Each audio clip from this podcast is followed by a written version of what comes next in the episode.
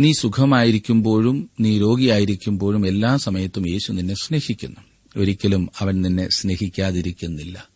താങ്കളെ സ്നേഹിക്കുന്നതിൽ നിന്നും അവനെ പിന്തിരിപ്പിക്കുവാൻ താങ്കൾക്ക് കഴിയുകയില്ല. എന്നാൽ താങ്കൾക്ക് ചില പ്രയാസങ്ങൾ ഉണ്ടാകുവാൻ അവൻ അനുവദിക്കുന്നത് എന്തുകൊണ്ട് എന്ന് താങ്കൾ ചോദിച്ചേക്കാം. അതിന്റെ കാരണം എന്തെന്ന് എനിക്കറിഞ്ഞുകൂടാ. എന്നാൽ അവിടുന്ന് താങ്കളെ സ്നേഹിക്കുന്നു എന്ന് ഞാൻ ഉറപ്പായി പറയാം. താങ്കളൊരു വിശ്വാസിയായിരുന്നാലും അല്ലെങ്കിലും അവിടുന്ന് താങ്കളെ സ്നേഹിക്കുന്നുണ്ട്.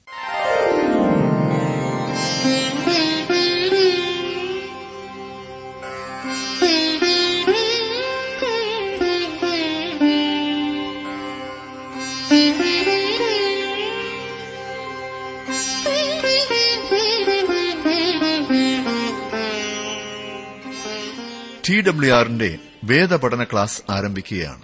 ജീവസന്ദേശം.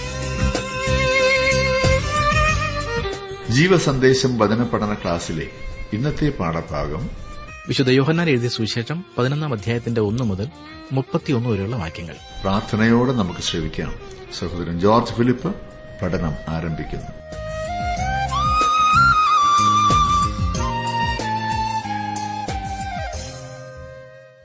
മരിച്ചവരുടെ പുനരുത്ഥാനമില്ല എങ്കിൽ ജീവിതം വാസ്തവത്തിൽ അർത്ഥശൂന്യമാണ്. ശരിയല്ലേ? ഏതൊരു മതത്തെക്കുറിച്ചും വിശ്വാസങ്ങളെക്കുറിച്ചും ചോദിക്കേണ്ട ചോദ്യം എന്തെന്നാൽ അതിന് മരണത്തിന്മേൽ അധികാരമുണ്ടോ എന്നത്രേ. ഈ ആയുസിനപ്പുറം ഉള്ളതിനെക്കുറിച്ച് വ്യക്തമായി പഠിപ്പിക്കാത്ത ഏതൊരു മതവും മനുഷ്യന്റെ ചിന്തയിൽ നിന്നും ഉരുത്തിരിഞ്ഞതാണ്. മനുഷ്യനിർമ്മിതമാണ്. പണ്ട് തന്നെ ലിബറൽ വേദശാസ്ത്രജ്ഞന്മാർ അത്ഭുതകരമായതിനെ അല്ലെങ്കിൽ പ്രകൃത്യാതീതമായതിനെയെല്ലാം ചവിറ്റുകൊട്ടയിൽ എറിഞ്ഞുകളഞ്ഞു. ബൈബിളിൽ പ്രകൃത്യാതീതമായതൊന്നും പറഞ്ഞിട്ടില്ല എന്ന് അവർ സമർത്ഥിച്ചു. ഓർക്കണം അവർ ഇങ്ങനെ പറയുന്നത് അവർ പഠിച്ചതുകൊണ്ടല്ല പിന്നെയോ അത്ഭുതകരമായതിൽ അവർ വിശ്വസിക്കുന്നില്ല പോലും. അതുകൊണ്ട് തന്നെ ഇന്നൊരു കൃത്രിമ ഉപദേശം ഉണ്ടാക്കി കൊടുത്തിട്ടുണ്ട്. അത് ഏതാണ്ട് ഇപ്രകാരമാകുന്നു ഞാൻ വിശ്വസിക്കുന്ന മതം ഇപ്പോൾ ഇവിടെയുള്ളതാണ്. ഇതിനപ്പുറമുള്ളതല്ല. ചത്തുകഴിഞ്ഞ് ചാകര കിട്ടുമെന്ന് പറഞ്ഞ് ജീവിക്കുവാൻ എന്നെക്കൊണ്ടാവില്ല.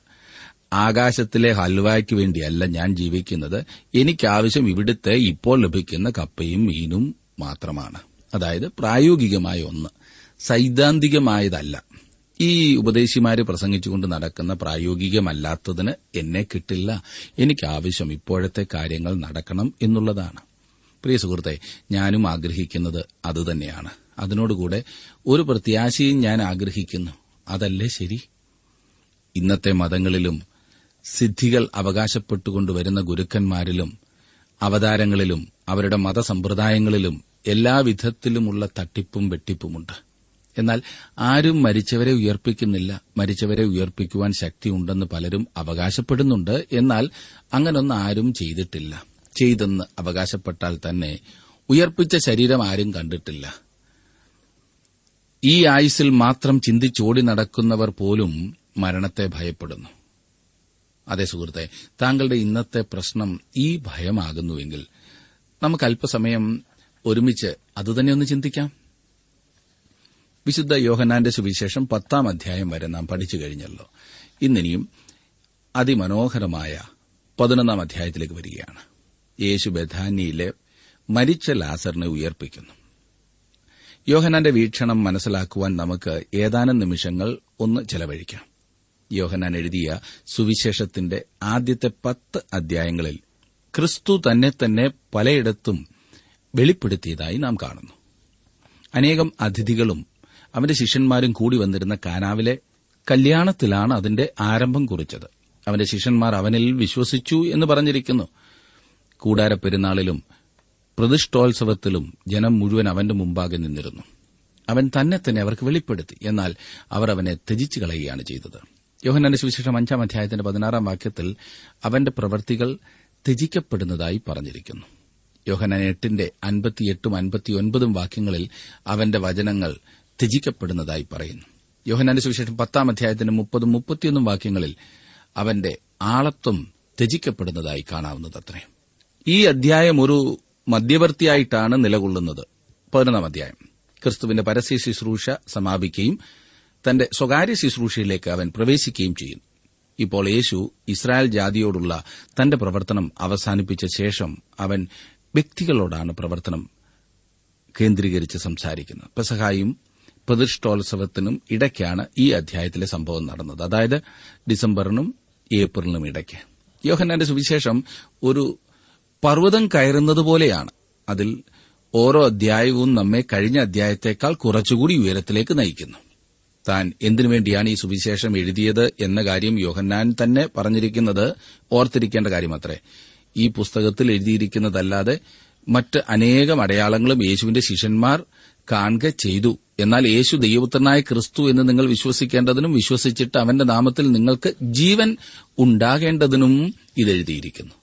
ഇരുപതാം അധ്യായത്തിന്റെ മുപ്പതും മുപ്പത്തിയൊന്നും വാക്യങ്ങളാണ് ഞാൻ വായിച്ചത്. ഇപ്രകാരമാണ് സുവിശേഷം ആരംഭിക്കുന്നത്.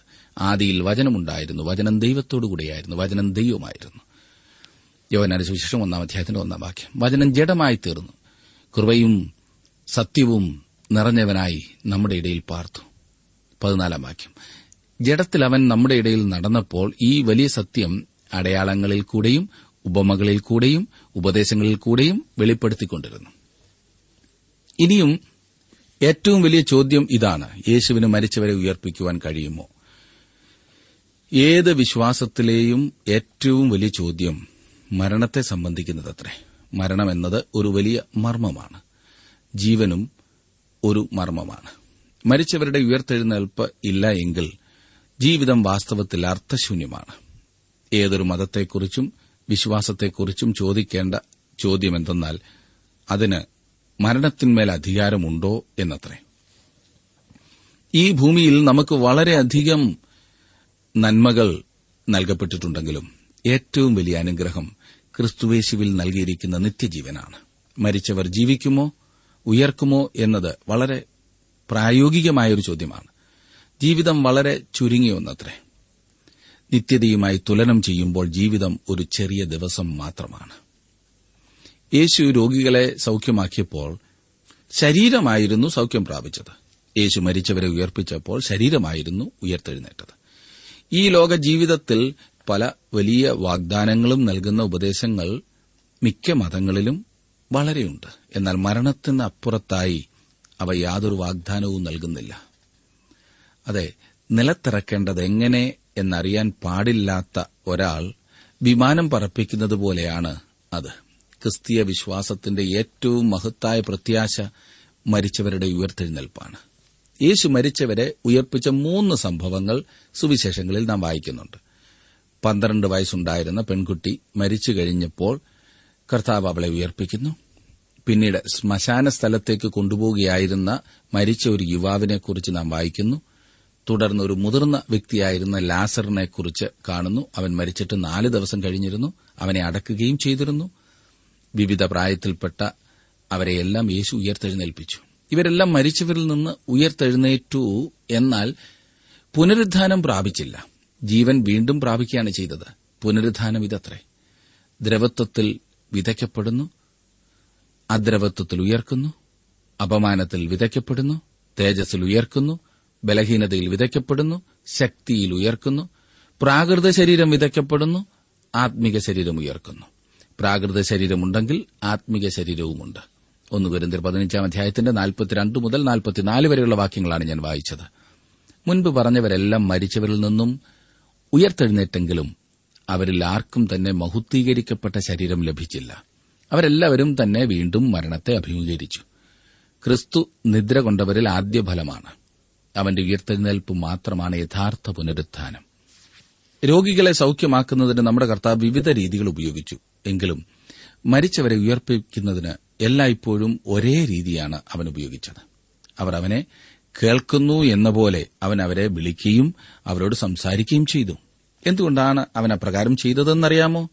അവൻ അവന്റെ ശബ്ദം കേൾക്കുന്നു എന്നതത്രേ അതിന്റെ കാരണം.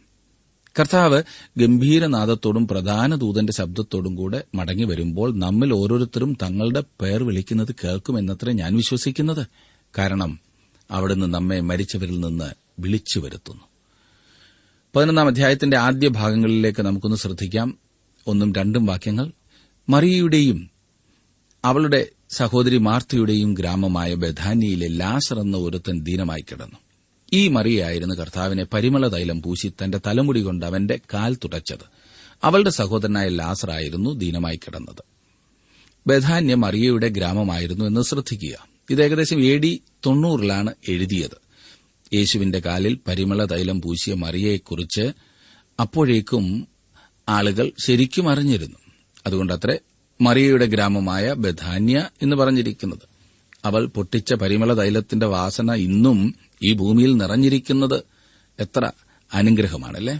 സുവിശേഷം എവിടെല്ലാം ഘോഷിക്കപ്പെടുമോ അവിടെയൊക്കെയും അവളുടെ പ്രവൃത്തിയും ഓർമ്മിക്കപ്പെടുമെന്ന് യേശു പറഞ്ഞിരുന്നു. അത് മാർത്തയുടെ ഭവനമായിരുന്നു. നമ്മുടെ കർത്താവ് മുമ്പ് അവിടെ സന്ദർശിച്ചിട്ടുണ്ട്. അന്ന് യേശുവിന് അത്താഴം കൊടുക്കുവാനുള്ള തിരക്കിലായിരുന്നു നമ്മുടെ മാർത്ത. തനിക്ക് ശുശ്രൂഷ ചെയ്യുന്നതിനു വേണ്ടി വ്യാകുലപ്പെടുന്നതിൽ ഏറെ നല്ലത് തന്റെ പാദപീഠത്തെങ്കിൽ ഇരുന്ന് തന്റെ വചനങ്ങൾ പഠിക്കുന്നതാണെന്ന് യേശു അന്ന് അവളോട് പറഞ്ഞു. അത് മറിയയുടെ ഗ്രാമവും മാർത്തയുടെ ഭവനവുമായിരുന്നു. വ്യത്യസ്തങ്ങളായ വരങ്ങളാണ് ദൈവം മനുഷ്യർക്ക് നൽകിയിരിക്കുന്നത്. ചില സഹോദരിമാർക്ക് ഭവനത്തിൽ ശുശ്രൂഷ ചെയ്യുവാനുള്ള അനുഗ്രഹീത വരമാണുള്ളത്. നല്ലതുപോലെ കഞ്ഞിയും കറിയുമൊക്കെ വെക്കാൻ. ചിലർക്ക് മറ്റ് ശുശ്രൂഷയ്ക്കുള്ള വരമായിരിക്കുമുള്ളത്. അവർ ബൈബിൾ ക്ലാസുകൾ എടുക്കുകയും സൺഡേ സ്കൂളിൽ പഠിപ്പിക്കുകയും സഭാ ശുശ്രൂഷയിൽ സഹായിക്കുകയും അങ്ങനെ അനേക കാര്യങ്ങൾ. ഭവനത്തിൽ ശുശ്രൂഷ ചെയ്യുന്ന സ്ത്രീക്കും ഭവനത്തിന് പുറമെ ശുശ്രൂഷ ചെയ്യുന്ന സ്ത്രീക്കും ഒരുപോലെ കർത്താവിനെ സേവിക്കുവാൻ കഴിയുമെന്ന കാര്യം ഓർത്തിരിക്കേണ്ടതത്രേ. വിവിധങ്ങളായ ശുശ്രൂഷയ്ക്കായി പരിശുദ്ധാത്മാവ് വരങ്ങൾ നൽകുന്നു. മാർത്തയുടെയും മറിയുടെയും സഹോദരനായ ലാസർ ദീനമായി കിടന്നിരുന്നു. ഇനിയും മൂന്നാം വാക്യത്തിൽ നാം കാണുന്ന ആ സഹോദരിമാർ അവന്റെ അടുക്കൽ ആളയച്ച് കർത്താവ് നിനക്ക് പ്രിയനായവൻ ദീനമായി കിടക്കുന്നു എന്ന് പറയിച്ചു. ഈ പ്രിയപ്പെട്ടവർ പാവപ്പെട്ടവരാണ്. ചില വിനയമുള്ള ആളുകളുണ്ട്. അവർ അപേക്ഷിക്കുകയോ എന്ത് ചെയ്യണമെന്ന് യേശുവിനോട് ആവശ്യപ്പെടുകയോ നിർദ്ദേശിക്കുകയോ ചെയ്യുകയില്ല. പ്രശ്നം യേശുവിനോട് അവർ അറിയിക്കുക മാത്രമേ ചെയ്യുകയുള്ളൂ. എന്താണ് ചെയ്യേണ്ടത് എന്ന് തീരുമാനിക്കാനുള്ള അധികാരം യേശുവിനവർ വിട്ടുകൊടുക്കുന്നു. നാം കൽപ്പിക്കുന്നതനുസരിച്ച് പ്രവർത്തിക്കുന്ന ദാസനല്ല യേശു. മാർത്തയും മറിയും കർത്താവിനെ നല്ലവണ്ണം അറിഞ്ഞിരുന്നു. കർത്താവെ നിനക്ക് പ്രിയനായവൻ ദീനമായി കിടക്കുന്നു എന്ന് പറഞ്ഞു. നിനക്ക് പ്രിയനായവൻ യേശു ലാസറിനെ സ്നേഹിച്ചിരുന്നു. അവൻ എന്നെ സ്നേഹിച്ചു എന്ന് പൌലോസ് പറയുന്നുണ്ട്. യേശു സ്നേഹിച്ച ശിഷ്യൻ എന്നാണ് യോഹന്നാൻ തന്നെക്കുറിച്ച് തന്നെ വിശേഷിപ്പിച്ചിരിക്കുന്നത്. യേശു നമ്മെ സ്നേഹിച്ചു എന്ന് പത്രോസ് പ്രസ്താവിച്ചിട്ടുണ്ട്. അതെ അവൻ എന്നെയും നിങ്ങളെയും സ്നേഹിക്കുന്നു. ദൈവവേദലായിരിക്കുന്ന ഏതൊരു വ്യക്തിയെയും യേശു സ്നേഹിക്കുന്നു. സ്നേഹം രോഗം അനുവദിക്കുന്നു. നാലാമാക്കി നോക്കിക്കേ. യേശു അത് കേട്ടിട്ട് ഈ ദീനം മരണത്തിനായിട്ടല്ല ദൈവപുത്രൻ മഹത്വപ്പെടേണ്ടതിന് ദൈവത്തിന്റെ മഹത്വത്തിനായിട്ടത്രയെന്ന് പറഞ്ഞു. യേശു അപ്പോൾ ബഥാന്യയിൽ ഉണ്ടായിരുന്നില്ല. ഈ കാര്യം ഓർത്തിരിക്കണം. വിവരം യേശുവിനെ ചെന്നറിയിക്കുക മാത്രമാണ് ചെയ്തത്. ഒരു വിശ്വാസിക്ക് രോഗം വന്നുകൂടാ എന്ന് ചിലർ പറയാറുണ്ട്. രോഗം ദൈവഹിതപ്രകാരമാണോ ഉണ്ടാകുന്നത്? അതേക്കുറിച്ച് പറയുവാൻ ലാസർ ഇവിടെ ഉണ്ടായിരുന്നെങ്കിൽ എന്ന് ഞാൻ ആഗ്രഹിക്കുകയാണ്. ദൈവം നിങ്ങളെ സ്നേഹിക്കുന്നില്ല എന്നതിന്റെ അടയാളമല്ല രോഗം കേട്ടോ. ഇതൊക്കെയും നീതിമാന്മാരും ജ്ഞാനികളും അവരുടെ പ്രവൃത്തികളും ദൈവത്തിന്റെ കയ്യിലിരിക്കുന്നു എന്നുള്ളതൊക്കെയും തന്നെ ശോധന ചെയ്യുവാൻ ഞാൻ മനസ്സുവെച്ചു സ്നേഹമാകട്ടെ ദ്വേഷമാകട്ടെ ഒന്നും മനുഷ്യൻ അറിയുന്നില്ല സർവവും അവരുടെ മുമ്പിൽ ഇരിക്കുന്നുവെന്ന് സഭാപ്രസംഗി പറയുന്നു. വേറെ വിധത്തിൽ പറഞ്ഞാൽ ഒരു വ്യക്തിയുടെ സാഹചര്യങ്ങളിൽ നിന്നും ദൈവം അവനെ സ്നേഹിക്കുന്നുവോ ഇല്ലയോ എന്ന് പറയുവാൻ കഴിയുകയില്ല എന്നർത്ഥം. വിധിക്കുവാനുള്ള അവകാശം എനിക്കില്ല. ആകയാൽ കർത്താവ് വരുവോളം സമയത്തിനു മുമ്പേ ഒന്നും വിധിക്കരുത് എന്ന് ബൈബിൾ പറയുന്നു. അവൻ ഇരുട്ടിൽ മറഞ്ഞിരിക്കുന്നത് വെളിച്ചത്താക്കി ഹൃദയങ്ങളുടെ ആലോചനകളെ വെളിപ്പെടുത്തും. അന്ന് ഓരോരുത്തന് ദൈവത്തിങ്കിൽ നിന്ന് പുകഴ്ചയുണ്ടാകും ഒന്ന് കുരുന്തിർ നാലിന്റെ അഞ്ച്. ലാസർ ദീനമായി കിടന്നപ്പോഴും യേശു അവനെ സ്നേഹിച്ചു. അതുമാത്രമല്ല ലാസർ മരിക്കുവാൻ പോലും യേശു അനുവദിക്കും. എന്നാൽ അപ്പോഴും അവൻ ലാസറിനെ സ്നേഹിക്കുന്നുണ്ട്. അഞ്ചും ആറും വാക്യങ്ങൾ. യേശു മാർത്തയെയും അവളുടെ സഹോദരിയെയും ലാസറിനെയും സ്നേഹിച്ചു. എന്നിട്ടും അവൻ ദീനമായി കിടക്കുന്നു എന്ന് കേട്ടാറെ താൻ അന്ന് ഇരുന്ന സ്ഥലത്ത് രണ്ട് ദിവസം പാർത്തു.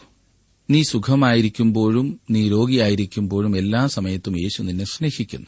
ഒരിക്കലും അവൻ നിന്നെ സ്നേഹിക്കാതിരിക്കുന്നില്ല. താങ്കളെ സ്നേഹിക്കുന്നതിൽ നിന്നും അവനെ പിന്തിരിപ്പിക്കുവാൻ താങ്കൾക്ക് കഴിയുകയില്ല.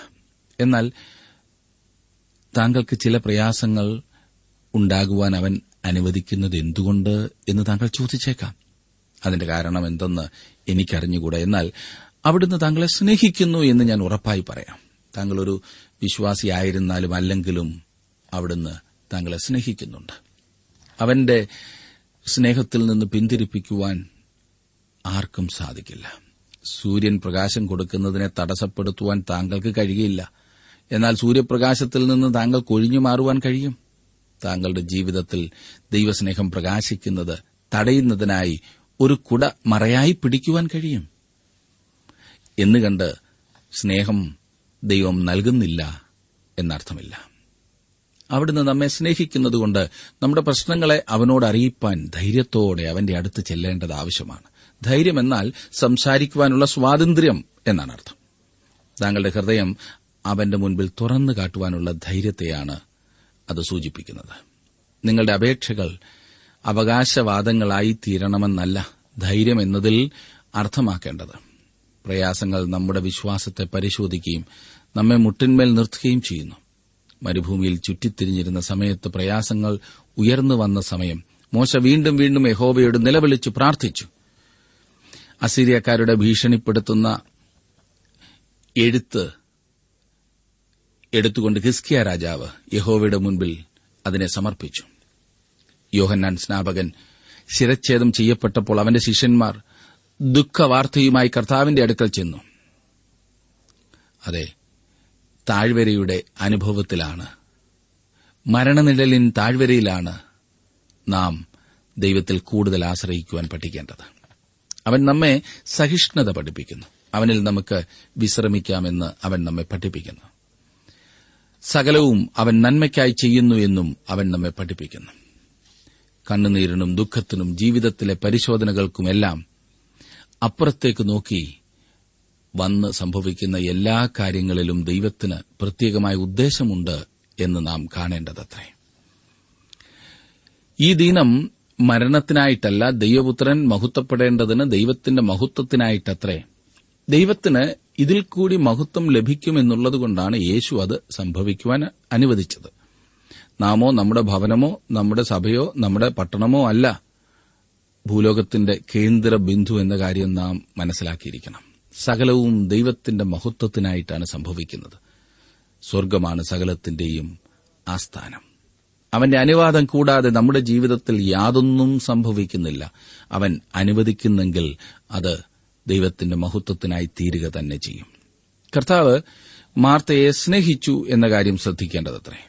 ചിലപ്പോൾ നാം മാർത്തയെ കുറ്റപ്പെടുത്താറുണ്ട് അവളെ വിമർശിക്കാറുണ്ട്. അല്പം കർക്കശമായി പോകാറുണ്ടല്ലേ? അവൾ പലതിനെ ചൊല്ലി വിചാരപ്പെട്ടിരുന്നു. ഏറ്റവും ഉത്തമമായ കാര്യം അവൾ മനസ്സിലാക്കിയിരുന്നില്ല. എന്നാൽ അതൊന്നും നമ്മുടെ കർത്താവ് അവളെ സ്നേഹിക്കുന്നതിന് തടസ്സമായി കണ്ടിരുന്നില്ല.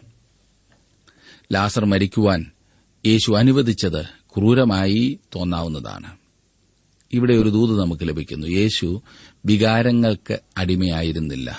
അവൻ പിതാവിന്റെ ഹിതത്തിന് പൂർണമായും തന്നെ തന്നെ വിധേയപ്പെടുത്തിയിരുന്നു എന്ന് നമുക്ക് കാണുവാനായിട്ട് സാധിക്കുന്നു. ഏഴും എട്ടും വാക്യങ്ങളിലേക്ക് വരുമ്പോൾ അതിന്റെ ശേഷം അവൻ ശിഷ്യന്മാരോട് നാം വീണ്ടും യഹൂദിയിലേക്ക് പോകുക എന്ന് പറഞ്ഞു. ശിഷ്യന്മാർ അവനോട് റബി യഹൂദന്മാർ ഇപ്പോൾ തന്നെ നിന്നെ കല്ലെറിയുവാൻ ഭാവിച്ചുവല്ലോ. നീ പിന്നെയും അവിടെ പോകുന്നുവോ എന്ന് ചോദിച്ചു.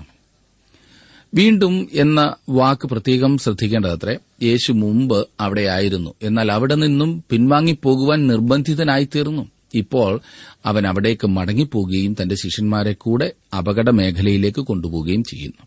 ഒൻപതും പത്തും വാക്യങ്ങൾ. അതിന് യേശു പകലിന് പന്ത്രണ്ട് മണിനേരം ഇല്ലയോ? പകൽ സമയത്ത് നടക്കുന്നവൻ ഈ ലോകത്തിന്റെ വെളിച്ചം കാണുന്നതുകൊണ്ട് ഇടറുന്നില്ല. രാത്രിയിൽ നടക്കുന്നവനോ അവന് വെളിച്ചം ഇല്ലായക കൊണ്ട് ഇടറുന്നു എന്നുത്തരം പറഞ്ഞു. പകലിന് പന്ത്രണ്ട് മണിക്കൂർ ഉണ്ട്. അതിന് മാറ്റം വരുത്തുവാൻ നമുക്ക് കഴിയുകയില്ല. പിതാവ് ഒരു ജോലി പുത്രനെ ഭരമേൽപ്പിച്ചിരിക്കുന്നു. അതിൽ നിന്നും അവനെ പിന്തിരിപ്പിക്കുവാൻ യാതൊരു ശക്തിക്കും കഴിയുകയില്ല. ഇവിടെ ഒരു വലിയ പ്രമാണം നാം കാണുന്നു. ദൈവം ഓരോ മനുഷ്യനും ഈ ലോക ജീവിതത്തിൽ ഓരോ ജോലി നൽകിയിട്ടുണ്ട്. അതിനെ ഒരു ദിവസം പോലും ദീർഘിപ്പിക്കുവാൻ യാതൊരുത്തർക്കും കഴിയുകയില്ല. താങ്കൾ അവനെ അനുഗമിക്കുന്നുവെങ്കിൽ യാതൊരുത്തർക്കും പിശാചിന് പോലും ദൈവോദ്ദേശത്തെ തകിടം മറിക്കുവാൻ കഴിയുകയില്ല എന്നതിനാൽ ദൈവത്തെ സ്തുതിക്കാം. അവനെ അനുഗമിക്കാൻ കഴിയാതെ പോകുന്നത് ആപത്താണ്. അവൻ ലോകത്തിന്റെ വെളിച്ചമാകയാൽ അവനെ അനുഗമിക്കാത്തവർ ഇരുളിലാണ് വസിക്കുന്നത്. പതിനൊന്ന് മുതൽ പതിനഞ്ച് വരെയുള്ള വാക്യങ്ങളിലേക്ക് നാം വരുമ്പോൾ അവിടെ നാം കാണും. ഞാൻ ആ ഭാഗം വായിക്കട്ടെ. പതിനൊന്ന് മുതൽ ഇത് പറഞ്ഞിട്ട് അവൻ നമ്മുടെ സ്നേഹിതനായ ലാസർ നിദ്ര കൊള്ളുന്നു. എങ്കിലും ഞാൻ അവനെ ഉണർത്തുവാൻ പോകുന്നു എന്നവരോട് പറഞ്ഞു. ശിഷ്യന്മാർ അവനോട് കർത്താവെ അവൻ നിദ്ര കൊള്ളുന്നുവെങ്കിൽ അവൻ സൌഖ്യം വരും എന്ന് പറഞ്ഞു. യേശുവോ അവന്റെ മരണത്തെക്കുറിച്ചായിരുന്നു പറഞ്ഞത്. ഉറക്കം എന്ന നിദ്രയെക്കുറിച്ച് പറഞ്ഞു എന്ന് അവർക്ക് തോന്നിപ്പോയി. അപ്പോൾ യേശു സ്പഷ്ടമായി അവരോട് ലാസർ മരിച്ചുപോയി. ഞാൻ അവിടെ ഇല്ലാഞ്ഞതുകൊണ്ട് നിങ്ങളെ വിചാരിച്ച് സന്തോഷിക്കുന്നു. നിങ്ങൾ വിശ്വസിപ്പാൻ ഇടയാകുമല്ലോ. എന്നാൽ നാം അവന്റെ അടുക്കൽ പോക എന്ന് പറഞ്ഞു. ലാസർ നിദ്ര കൊള്ളുന്നു എന്ന് യേശു പറഞ്ഞതിന്റെ അർത്ഥം ശിഷ്യന്മാർക്ക് മനസ്സിലാക്കുവാൻ കഴിഞ്ഞില്ല. ഇന്നും അനേകർക്കും അതിന്റെ അർത്ഥം ഗ്രഹിക്കുവാൻ കഴിയുന്നില്ല. നിദ്ര എന്ന് പറയുന്നത് ആത്മാവിനുള്ളതല്ല ശരീരത്തിനുള്ളതാണ്. ഈ ജീവിതത്തിലെ നിദ്രയ്ക്കും മരണമാകുന്ന നിദ്രയ്ക്കും അതുതന്നെയാണ് വാസ്തവം. മരണമെന്നാൽ വേർപാട് എന്ന അർത്ഥമത്രേ. വിശ്വാസിയുടെ ശരീരം കല്ലറയിൽ നിദ്ര കൊള്ളുന്നു എന്നാൽ ആത്മാവ് ക്രിസ്തുവിന്റെ അടുത്തേക്ക് പോകുന്നു. ഒരു വിശ്വാസിയെ സംബന്ധിച്ചിടത്തോളം ശരീരം വിടുന്നത് കർത്താവിനോട് കൂടെ വസിപ്പാനായിട്ടാണ്. നിദ്ര കൊള്ളുന്നവരിൽ ആദ്യ ഫലം എന്നാണ് യേശുക്രിസ്തുവിനെക്കുറിച്ച് പറഞ്ഞിരിക്കുന്നത്. യേശു ഇന്ന് എവിടെയെങ്കിലും നിദ്ര കൊള്ളുന്നു എന്നാണോ അതിന്റെ അർത്ഥം? ഒരിക്കലുമല്ല. അവൻ ഇപ്പോൾ അവന്റെ മഹുദ്ധീകരിക്കപ്പെട്ട ശരീരത്തോടുകൂടെയാണ് വിശ്വാസി മരിക്കുമ്പോൾ ഉടൻ തന്നെ കർത്താവിനോടുകൂടെ ആയിരിക്കുന്നു. എന്നാൽ അവന്റെ ശരീരം ഉയർത്തെഴുന്നേൽപ്പിന്റെ ദിവസം വരെയും നിദ്ര കൊള്ളുകയത്ര ചെയ്യുന്നത്. ഒരു വിശ്വാസിയെ സംബന്ധിച്ചിടത്തോളം മരണം അവന്റെ ശരീരത്തിനൊരു നിദ്രയാണ്. താങ്കൾക്ക് ഉറക്കത്തെക്കുറിച്ച് ഭയമുണ്ടോ? ഭയപ്പെടേണ്ട ആവശ്യമില്ല. കാരണം നിദ്ര പ്രവർത്തനങ്ങളിൽ നിന്നുള്ള വിടുതലും വിശ്രമവുമാണ്. പുതിയ ദിവസത്തിനു വേണ്ടിയുള്ള പുതുക്കവും തയ്യാറെടുപ്പുമാണ് നിദ്രയാകുന്ന വിശ്രമത്തിന്റെ രഹസ്യം. ഒരു വിശ്വാസിയുടെ മരണത്തെ സൂചിപ്പിക്കുന്നതായ നിദ്ര എന്ന വാക്കിനേക്കാൾ മനോഹരമായ വേറൊരു വാക്കില്ല. നമ്മുടെ കർത്താവിനാൽ ഉണർത്തപ്പെടേണ്ടതിനായി ശരീരം നിദ്ര കൊള്ളുന്നു. അവന് മാത്രമേ മരിച്ചവരെ ഉയർപ്പിക്കുവാൻ കഴിയുള്ളൂ. ഒരിക്കൽ അവൻ വരികയും നാം നമ്മുടെ പുതിയ ശരീരങ്ങളോടെ ഉണർന്ന് എഴുന്നേൽക്കുകയും ചെയ്യും. ഉയർത്തെഴുന്നേൽപ്പ് എന്നതിന്റെ ഗ്രീക്ക് വാക്ക് അനസ്തോസിസ് എന്നാണ്. അതിന്റെ അർത്ഥം എഴുന്നേറ്റ് നിൽക്കുക എന്നാണ്. അത് ശരീരത്തിന്റെ ഒരു അവസ്ഥയെ കുറിക്കുന്നു. ആത്മാവ് മരിക്കുകയോ നിദ്ര കൊള്ളുകയോ ചെയ്യുന്നില്ല. മരണമെന്നുള്ളത് ഒരു വാസ്തവമാണ്. എന്നാൽ ഉയർത്തെഴുന്നേൽപ്പും ഒരു വാസ്തവമാകുന്നു. ഈ കാര്യം നാം ഓർത്തിരിക്കേണ്ടതത്രേ. മരണത്തോടുകൂടെ മനുഷ്യൻ സകലവും വിട്ടുപോകുന്നു. ആശുപത്രിയിൽ പോലും മരണത്തോടെ സകലവും അവസാനിക്കുന്നതായി കാണാം. ഒരു രോഗിയെ ഡോക്ടർമാർ ശ്രദ്ധയോടെ ചികിത്സിക്കുന്നു. എന്നാൽ അവൻ മരിക്കുമ്പോൾ അവർ പ്രവർത്തനമെല്ലാം പൂർത്തിയാക്കുന്നു.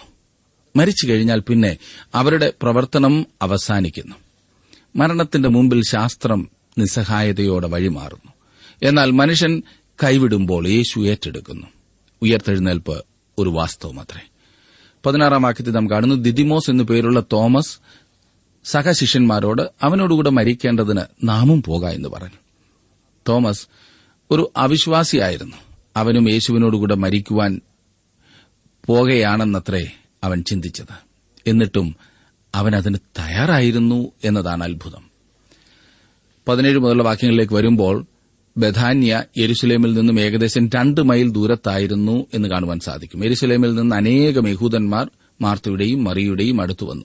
അവർ ബഥാനിയയിലെ പ്രധാനപ്പെട്ട ഒരു കുടുംബത്തിലെ അംഗങ്ങളായിരുന്നു എന്നും യെരുസലേമിൽ അവർ പ്രസിദ്ധരായിരുന്നു എന്നും അത്രേ മനസ്സിലാക്കുവാൻ കഴിയുന്നത്. ഇരുപത് മുതൽ ഇരുപത്തിരണ്ട് വരെയുള്ള വാക്യങ്ങളിൽ തുടർന്ന് നാം വായിക്കുന്നത്. ഞാൻ വായിക്കട്ടെ ഇരുപതാം വാക്യം? യേശു വരുന്നു എന്ന് കേട്ടിട്ട് മാർത്ത അവനെ എതിരേൽപ്പാൻ ചെന്നു മറിയോ വീട്ടിലിരുന്നു. മാർത്ത യേശുവിനോട് കർത്താവെ നീ ഇവിടെ ഉണ്ടായിരുന്നുവെങ്കിൽ എന്റെ സഹോദരൻ മരിക്കയില്ലായിരുന്നു ഇപ്പോഴും നീ ദൈവത്തോട് എന്ത് അപേക്ഷിച്ചാലും ദൈവം നിനക്ക് തരും എന്ന് ഞാൻ അറിയുന്നു എന്ന് പറഞ്ഞു. മാർത്ത എല്ലായ്പ്പോഴും പ്രവർത്തന നിരതയായിരുന്നു എന്ന് നാം കാണുന്നു. അവൾ വിശ്വാസം വെളിപ്പെടുത്തുന്നു.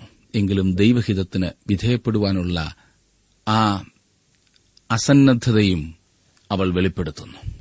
എന്നാൽ മറിയയുടെ സ്വഭാവം നോക്കിയാൽ അതിൽ നിന്ന് വ്യത്യാസമാണ്. അവൾ വീട്ടിലിരിക്കുവാനാണ് ആദ്യം താൽപര്യപ്പെട്ടത് യേശുവിന്റെ പാദത്തിങ്കൽ ഇരിക്കുവാൻ അവൾ പഠിച്ചിരുന്നു. മാർത്ത യേശുവിന്റെ പാദത്തിങ്കൽ കൂടുതൽ ഇരിക്കേണ്ട ആവശ്യമുണ്ടായിരുന്നു എന്ന് നമുക്കിവിടെ കാണുവാൻ കഴിയും. നീ ദൈവത്തോട് എന്ത് അപേക്ഷിച്ചാലും ദൈവം നിനക്ക് തരുമെന്ന് ഞാൻ അറിയുന്നു എന്നത്രേ മാർത്ത പറയുന്നത്. മാർത്തയെ അവൻ ദൈവമാകുന്നു എന്ന് നീ മനസ്സിലാക്കുന്നില്ലേ?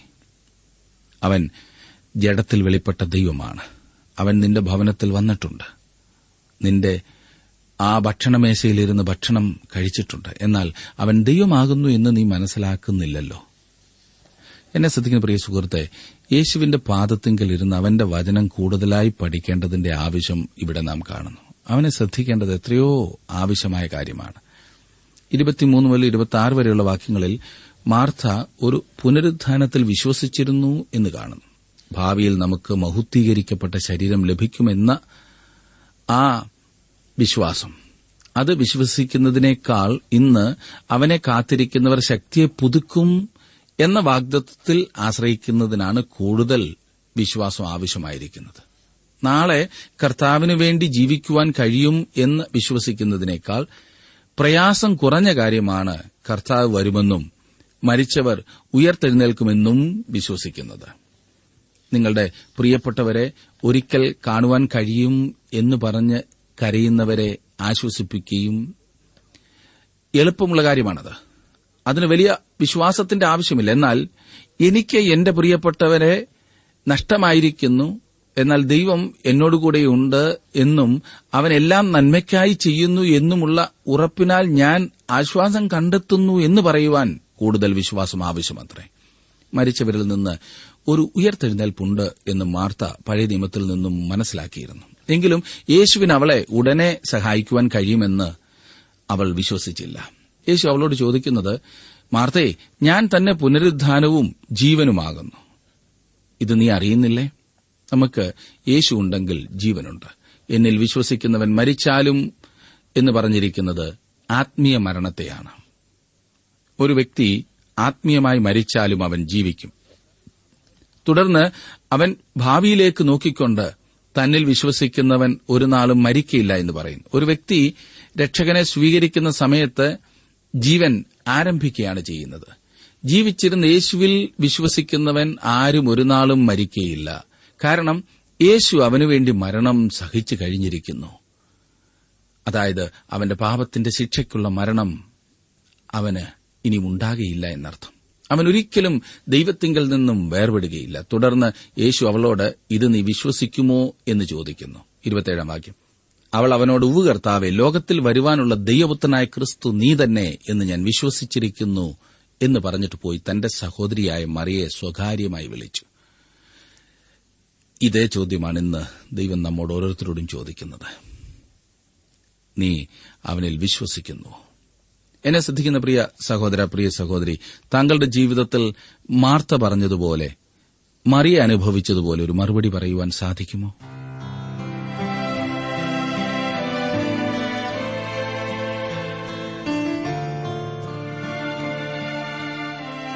ഇന്നത്തെ ജീവസന്ദേശ പഠന ക്ലാസ്സിലൂടെ ഞങ്ങളെ ശ്രദ്ധിച്ച എല്ലാ പ്രിയ ശ്രോതാക്കളോടുമുള്ള നന്ദിയെ അറിയിക്കട്ടെ. ദൈവവചനം കൃത്യമായി ക്രമമായി പഠിക്കുവാൻ ലഭിച്ചിരിക്കുന്ന ഈ അസുലഭ അവസരം പ്രയോജനപ്പെടുത്തുകയും സ്നേഹിതരെ അതിനായി ഉത്സാഹിപ്പിക്കുകയും ചെയ്യുക. അഭിപ്രായങ്ങളും നിർദ്ദേശങ്ങളും പ്രാർത്ഥനാ വിഷയങ്ങളും ഞങ്ങളെ അറിയിക്കുക. ഈ പുസ്തകത്തിന്റെ വിഷയവിഭജനം audio C D S D card എന്നിവ ആവശ്യമെങ്കിൽ ഞങ്ങളുമായി ബന്ധപ്പെടുക. ഞങ്ങളുടെ വിലാസം ജീവസന്ദേശം പോസ്റ്റ് ബോക്സ് നമ്പർ മൂന്ന് തിരുവല്ല അഞ്ച് Keralam.